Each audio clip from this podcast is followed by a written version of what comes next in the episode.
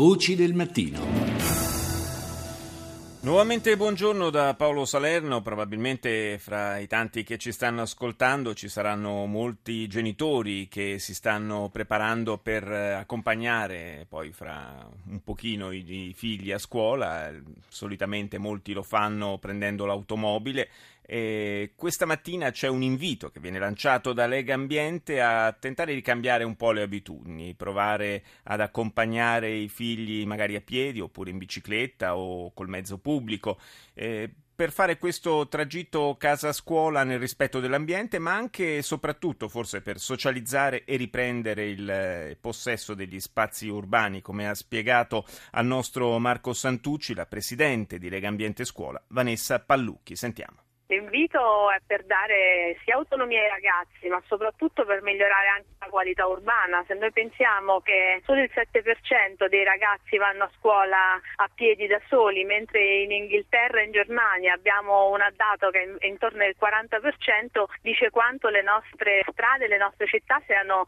meno sicure e accoglienti per eh, gli under 14 e quindi per noi è sia un motivo di autonomia e protagonismo per i bambini, ma soprattutto è un indicatore migliore della vivibilità dei nostri luoghi urbani. Però magari c'è anche l'esigenza di accompagnare i figli a scuola in macchina. Sì, l'esigenza soprattutto nasce perché non ci sono sia diciamo, strumenti che possono essere i mezzi pubblici, tipo gli scuolabus sono diminuiti notevolmente in questi anni, ma ci sono anche altri dati per cui diciamo, la sicurezza del percorso casa-scuola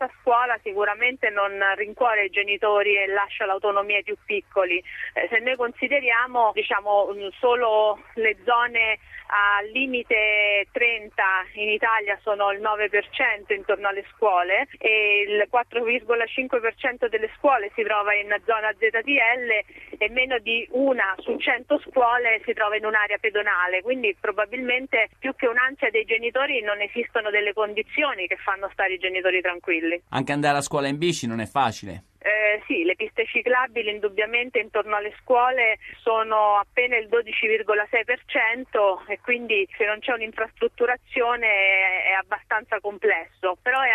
molto auto- diciamo, questa autonomia rappresenta anche l'opportunità ai più piccoli di fare amicizie, socializzare, conoscere la propria città e acquisire delle competenze proprio di autonomia eh, che sono fondamentali per la crescita anche dei ragazzi. Quindi insomma la nostra campagna batte proprio su questo, non solo eh, sulla sicurezza ma anche sull'opportunità di poter eh, vivere la propria città da protagonisti con i propri amici come in fondo è stato sempre fatto dalle generazioni passate.